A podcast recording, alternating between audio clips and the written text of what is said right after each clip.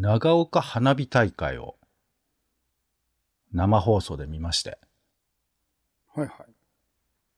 なんか、こんなひょっこりやってんだなと思って見たんですけど。今日、BS プレミアムですかね、やってましたかね。オレンジさん、あれでしょ、なんか見に行ったことあるんでしょ？はい。一回現地で見てましたね。何年前だ？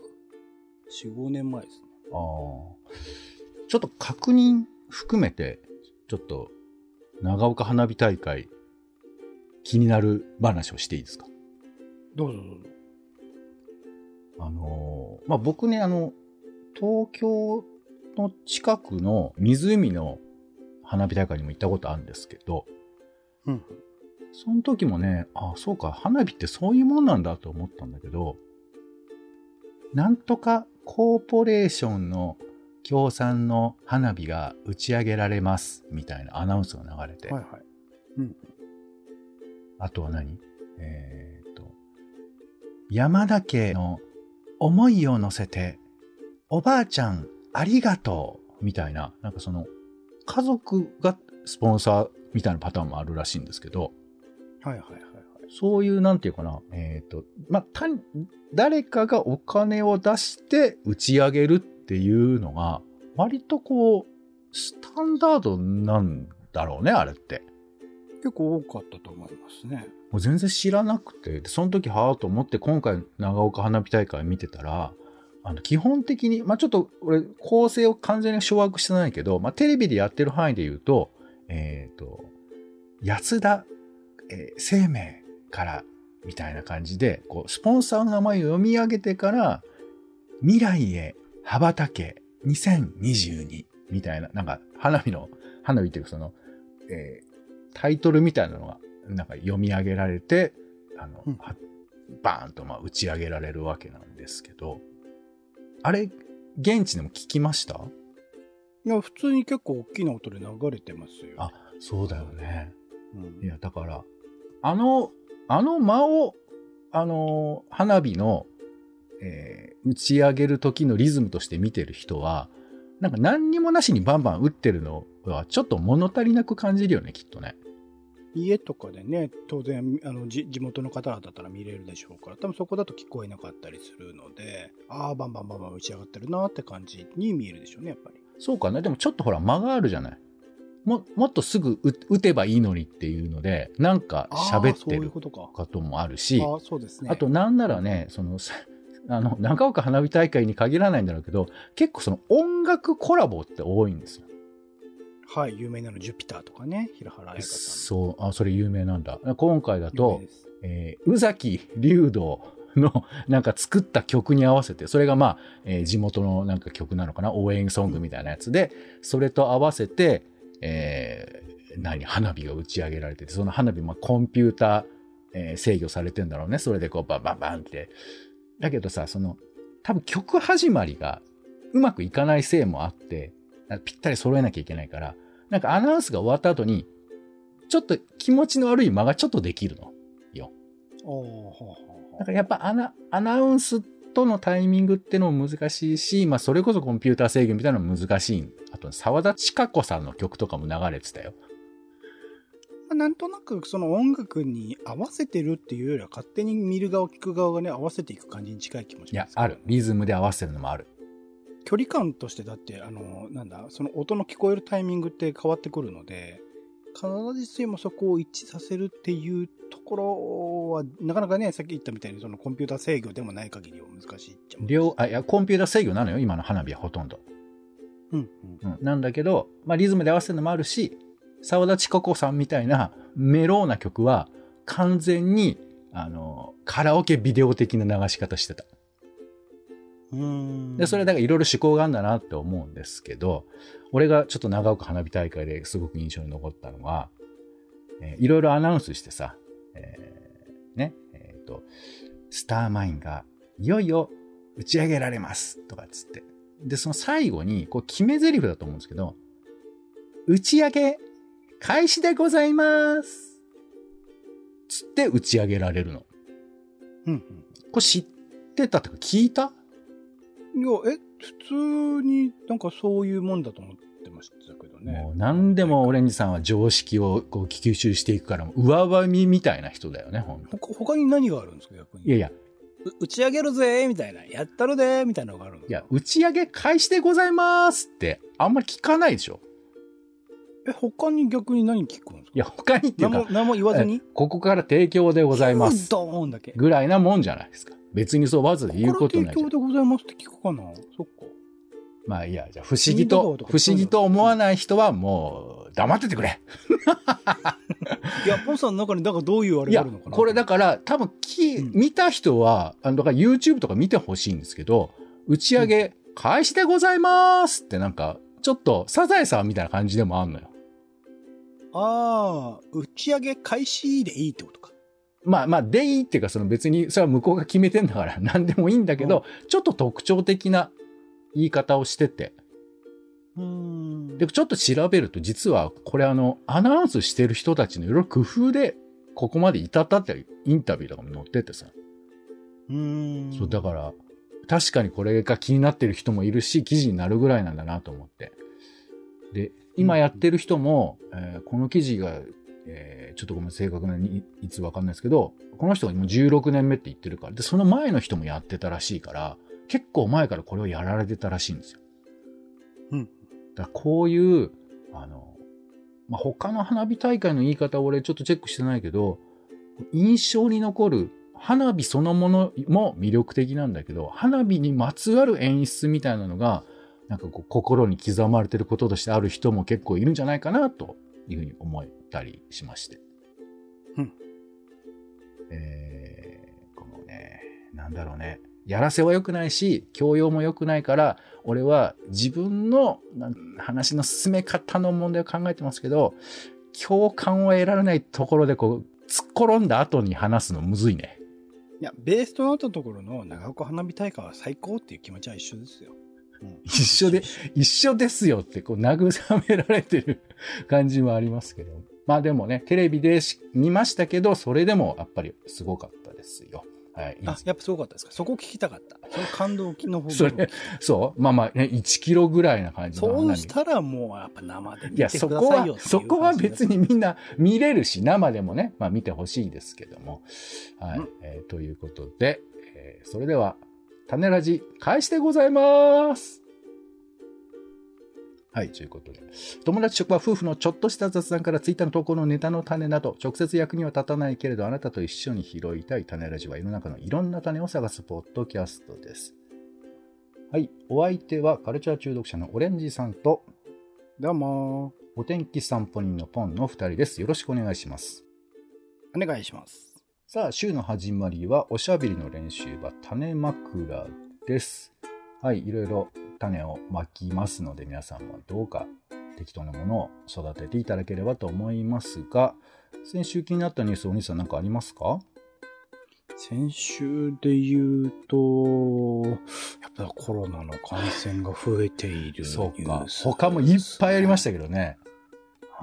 ウクライナとかもまあちょっともう見てらんない感じもあったりもします。あとあれだ、ペロシさん、台湾に行った。はい、はいニュースとかね。俺さ、ちょっとニュース見てびっくりしたんだけど、ペロシさんって82歳なんだよね。あ、そうなんですか。全然見えないですね。若いな。ねえ。いや、まあ、年だからどうって話でもないんだけど、82なんだと思って。あれ、バイデンは？バイデンの方が年下、70いくつだと思う、確か。そうなんだ。先輩を送ってるんだ。うん、そうね。まあ、そういうことは全然あるとは思うんですけど、いや、まあ、ちょっとね、なんだって言われたら何でもないよってことなんですけども、うん、はい、ありがとうございます。では、私が選びました先週気になったニュース3つ。まず1つ目です。NHK のニュースですね。ハテナブックマークで見かけました。竜宮の使い、学生が見つけ撮影、下関の、ニュースですよね。でっかい魚ネタ。はい、下関にあるとある水産大学の学生のウミガメ俊介さん、これすごいお名前ですよね。芸名じゃないんですもんね。本名はウミガメ俊介さんという方が、波打ち際に竜宮の使いっていう、まあなんか見ると、タツノオトシゴのもう大魔王みたいな感じの大王みたいな感じのやつで、細長い、まあ、薄い、なんていうか、長い魚なんですよね。4メートルあるんだって、体長が。うん。で、それが、海面近くで見つかったということで、で、ウニガメさんはこれ見つけて、ニュース見ていただくと分かるんですけど、みんなで撮影をなんかしてますよ。4、5人で、竜宮の使いを持って、で、まあ、なんていうか、記念写真ってことなんでしょうけど。で、すごい珍しいなって、やっぱこういうところに出てくるのって、しかもこのサイズで。うんうん、なんだけど、まあ、これだから、水族館とかにね、置いたらいいんじゃないかって言って連絡を取ったんだけど、なんか引き取り手が見つからなくて、一部を唐揚げにして最後食べたということだそうです。一部ってのはいいですよね。一部って。でかいっすもんね。そうね。だから全部は食べきれなかったっていうことを言いたいのか、食べれるところは一部ですよってことが言いたいのか、ちょっとそこはわかんないんですけども、うん、そういうニュースがありまして。まあでも、竜宮の使い、水族館とか見たことないけど、飼えるもんなのかね。なんか剥製じゃないですけども、なくなっているものについて、なんか僕見たことある気がするな、水族館みたいなとこで。まあね、水中の生き物っていうのも、なかなかどうしても難しくね、観察しづらいものではあるわけなんですけども。うん、はい。このニュースは NHK の情報提供窓口、ニュースポストに寄せられた情報をもとに取材しましたということで、これ、ね、ウニガメさんたちが送ったんですかね、どうなんですかね。なんか、ウミガミさんって聞こえるから、なんか、あれですね。ウミガミさんたちが、竜宮使いのね、写真を撮ってると思うとちょっと面白いですね。カメカメカメカメ。竜宮の使い、竜宮の使い。何まあ、興奮したくなるニュースでしたよね。はいはい。はい。そして、二つ目です。外気温35度が境目、エアコンのつけっぱなしとこまめに消す、どっちが得、パナソニックに聞いた。というニュース。まあ、これ、結構、いっぱい語られてることではあるんですけど、一応確認みたいな感じで上げてみましたが、エアコンってこまめに切る方が節電になるか、つけっぱなしがいいのか、どっちかご存知ですか？俺、つけっぱなしの方が節電って聞いてました。そのなんか、温度を下げたり上げたりするのにすごく電気を食うっていう説を信じてました。一応僕もそう聞いてて多分正解だと思います。あ、本当ですか。そうだからなんかね、もう30分未満だったらもうお出かけちょっとするぐらいだったらずっとつけておいた方がいいんだって。うんうんうん。でさらに言うとまあオレンジさんちは木造？木造ではないんじゃないかな。お家にまあうちは鉄筋のとこですけど。コンクリートとかが昼間温められると、その熱はずっと溜まってて、夜になってもあんまりこう建物の温度って下がんないんだって。だから夜とか、まあ大体なんかタイマーで切ったりするじゃないですか。うんうん、でもタイマーで切ると急にお家の温度が上がったりするんだって。だからまあベストかどうか難しいとこだけど、部屋の温度を、まあ、落ち着かせたいということだったら、まあ、クーラーずっとかけといてもいいんじゃないかっていうことも、なんか、ニュースでもやってたよ。うん、うん、うん。だから、あと、さらに言うと、年取ると、暑いか寒いか分かんなくなってきたりするんだって。へえ。まあ、だから、高齢者は、そういうのもリスクは高いらしいんですけど、だから、エアコンってもう切らない方がいいみたいな感じにも最近なってんなと思ってさ、うんうん、この常識どれぐらい共有できてんのかなってちょっと思った次第。なんかそこにこう最適化してほしいですからね。エアコン側がその切らないでずっとつけっぱなしの状態だからこそこう節電になるとか料金下がるみたいなものに特化してほしいですからね。ああ、じゃあね、電源消そうとしても切ってはいけません。簡単に切れると思うなよ。みたいな、なんかそういうことを言うみたいな。上からっていうよりは、おすすめとしてね、切らない方が電気代はこれだけ、120円安くなります、とかって言って、ああ、よしよしよし、よくやってるな、つって。押すと、勝手に言うの？値段のことを？うるせえエアコンだな。このままつけておくと、1時間で120円安くなります。そのお金で、ジュースでもさ、買ったらどうなんだよ。話が長えな、こいつは。はい。言ってくれれば。はい、よしよしよしよし。そうですね。給水器とかもお金いったりしますよね。電源切るときにね。へえ、あ、それじゃない？それだよ。そこにヒントがあるよ、はい。ありがとうございます。さあ、そして最後です。長い間ありがとう。レンタル掲示板の草分けティーカップ終了25周年にということで、25年もやってたんですね。1997年にサービスが開始されていて、これ聞いてる人どれぐらい分かるんだろうな。掲示板っていうのがまあ昔ありまして、2チャンネルっていうイメージなのかな。掲示板っていうのがあって、まあ、IP アドレスとかで本人のことが分かったりもするんだけども、割と匿名的な感じで、まあ、落書き的な感じかな。ちょっとなんか書き込みしようとすることができるみたいな。だから、掲示板って一旦何かに書きつけるという、その間を使ってコミュニケーションを取るみたいな、今みたいな誰かに投げるっていう形じゃないところとか、あと公開でやってるっていうのは、まあ、ツイッターと似てるんだけど、まあ、なんかもっと原始的なシステムだったりしてましたけど、掲示板なんて使ったことありますか？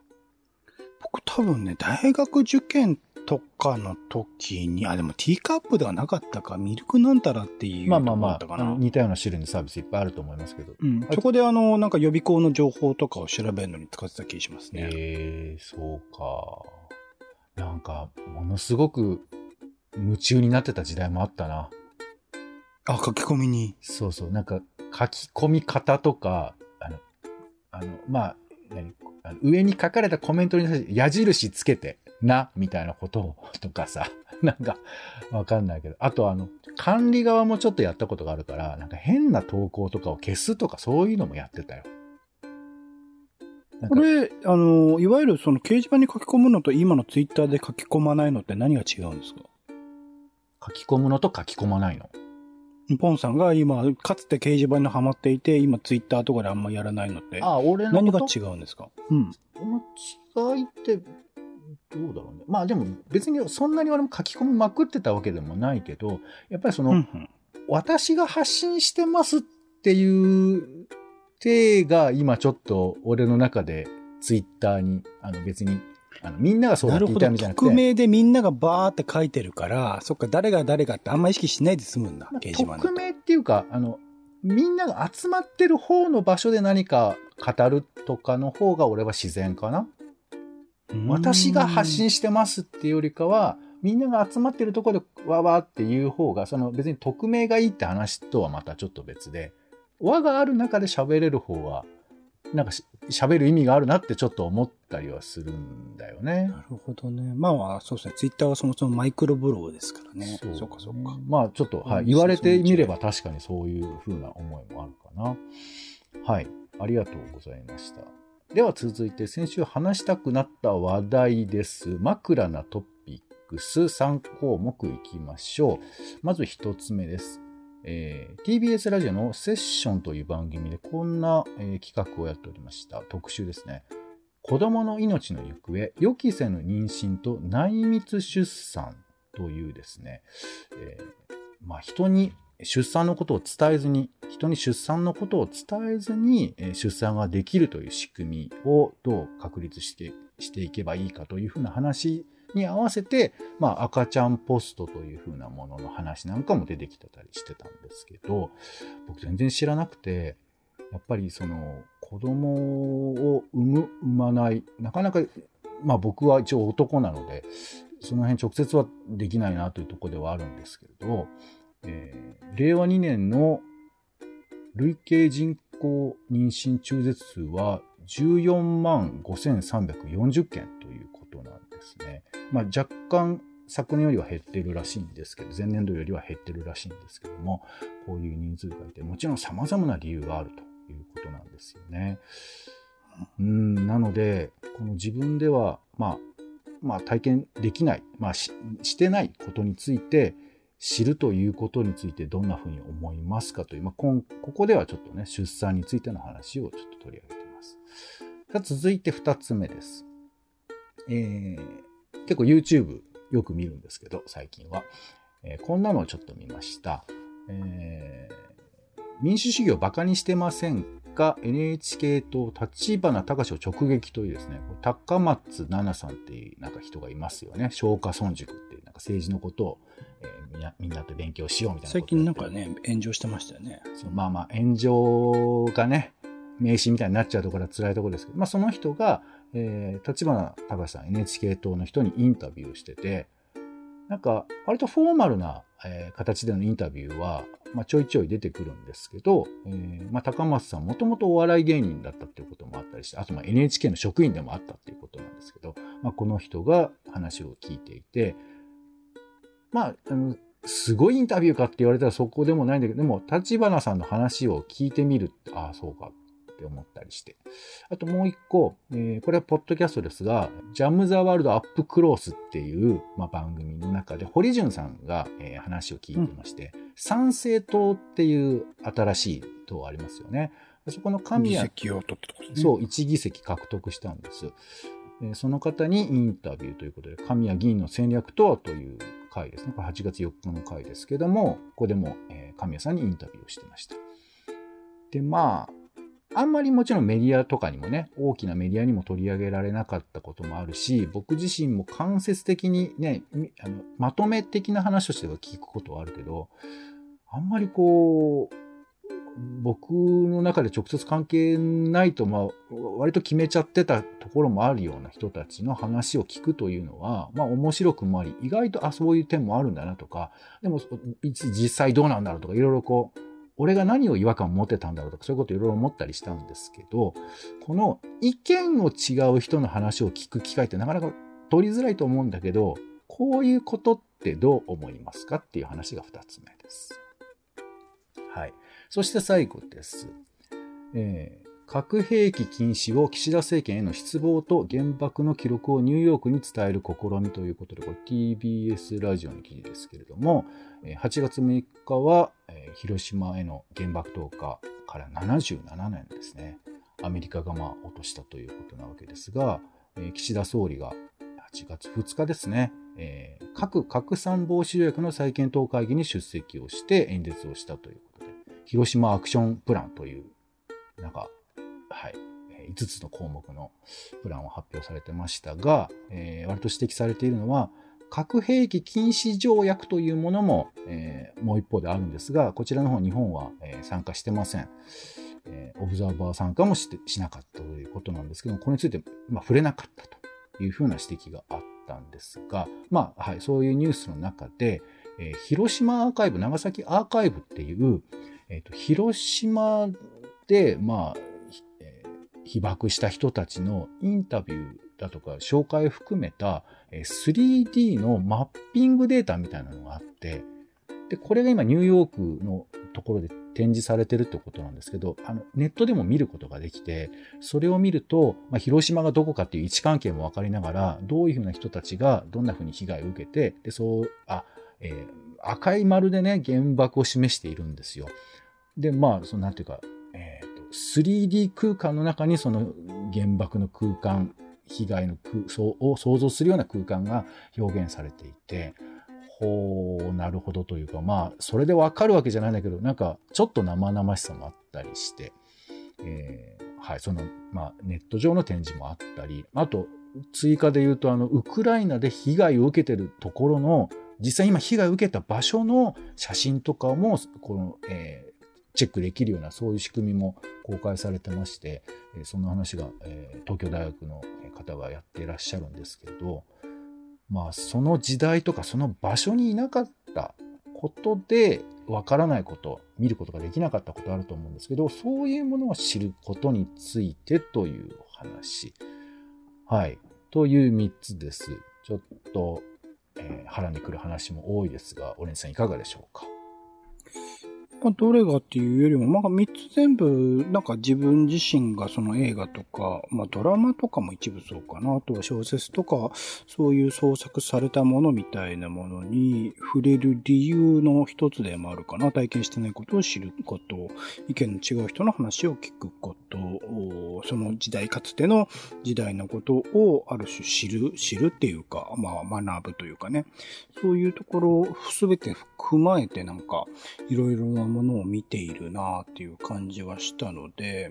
そこら辺のまあでもね、実際にその調べて現実として調べるっていうことと自分自身がその場とかその状況にある種身を置くっていうのは全然違うことではあるので、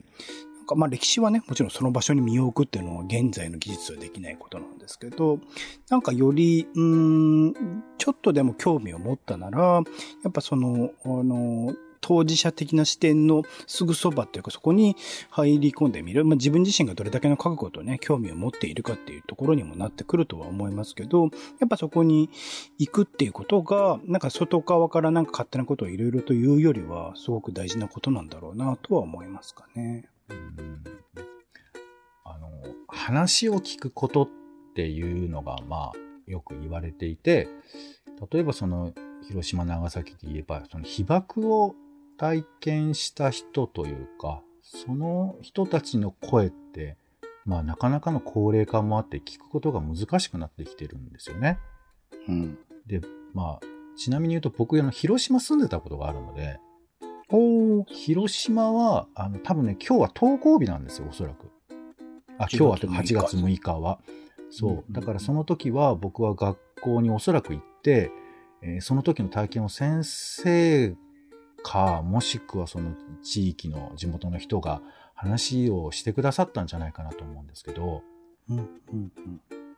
やっぱそのもちろんその人がいるだけでその生の体験は僕らはできないんだけど、やっぱ生で体験した人が喋ってるだけでもやっぱりなんか心に残っちゃうことがあって、うん結構ここってさなんかグラデーションがあってでそういう人をまたテレビで見るとかもあるし、まあ、そういうことが言われてるっていうニュースを聞くとかっていうのもあってもちろんだんだんグラデーションがあって、まあ、全部完璧にいこうとは思わないんですけど、やっぱその体験した人の話を聞くっていうのはまあなんか抽象度が高いんだけどなんか大事なことだよなって思ったりするんだけど結構できないことじゃない。あ、そうですね。そうだからなるだけ当事者にもなりたいし当事者の声を聞きたいってこうなんかよく観念的にね常套句のように言われるけどなんか僕の記憶の中でやっぱりそのことを聞いたっていう記憶がなんかやっぱ残るんだよね。うんうんうん、だから知識のやっぱグラデーションがあってやっぱどう深い知識だとか体験に近いことを手に入れるかみたいなことがなんか大事なことなんかなとは思ったりするんだけど、まあ僕もでも結構口ばっかだなと自分では思ったりするんで、まあ、今日挙げたことはなんか重たくと思ったってことはやっぱり自分で体験することがいかに難しいかっていうことのまあ表れなのかなとも思ったりするんですけどね。うんうんはいまあまあ機会があればというふうに思ったりします。はいありがとうございました。では最後に今週の予定を先取る枕な予定です。8月7日は、花の日。バナナの日だそうですよ、はい、そして立秋となります、この頃からだんだんと秋の気配を感じるようになるらしいですがどうなんでしょうね、はい残暑見舞いになりますよ、はい、8月8日月曜日は、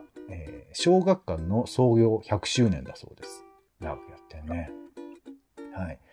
そろばんの日、ひげの日、ひょうたんの日、たこの日、笑いの日、洋食の日、鍵盤の日、デブの日、パチンコの日、親孝行の日、これ全部8月8日にかかってんだって。なんだろう、無限大みたいなことかな。無限大、いやまあ例えばひょうたんだと形が8に似てるとかじゃあいつでもいいじゃないか8月。いやいやいやよくはないじゃないの、はい、ハヤシライスははやで88だそうですね。はいは8月9日は、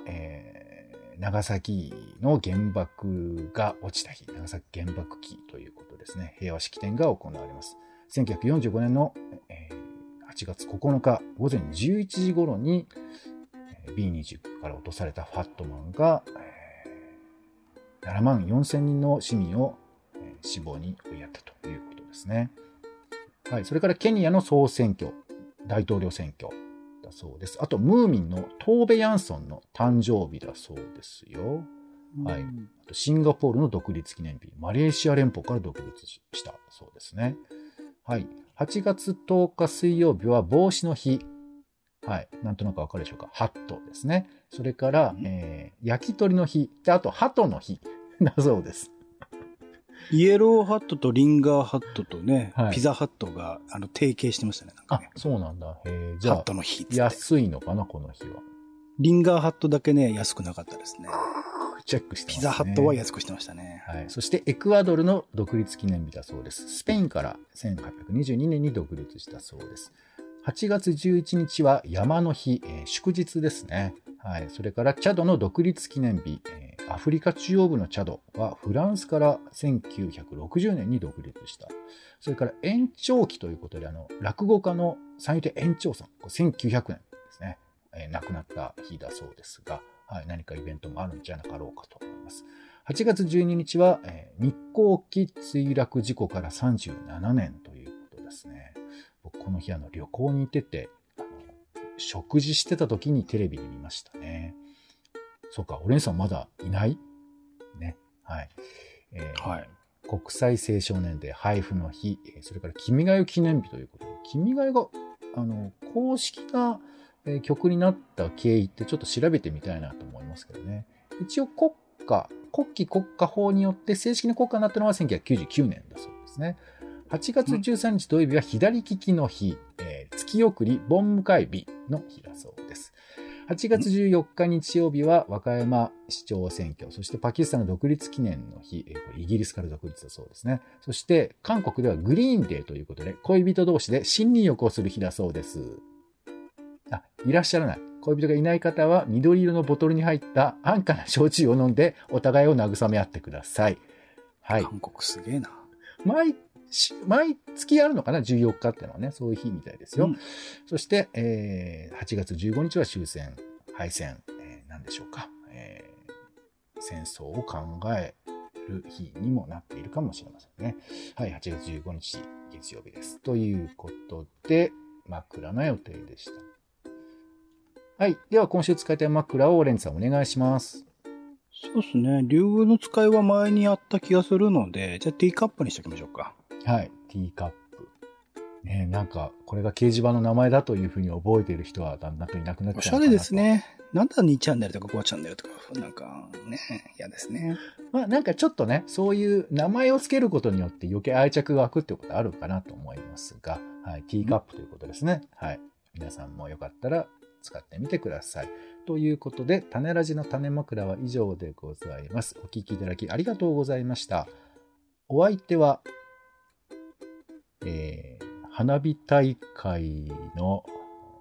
うんちくをですね、ちょっとこう人に披露できるまで高めていきたいと思いますけど、共感の部分でね、どうしてもこける危険性があるんで、ちょっとそこをね、研鑽したいと思います。ポンとオレンジでした。種ラジ、また。種ラジはほぼ毎日配信をするポッドキャストです。Spotify や Apple Podcast にて登録を。更新情報は Twitter。本編でこぼれた内容は公式サイト種ラジ .com をご覧ください。番組の感想やあなたが気になる種の話は公式サイトのお便りフォームからお待ちしています。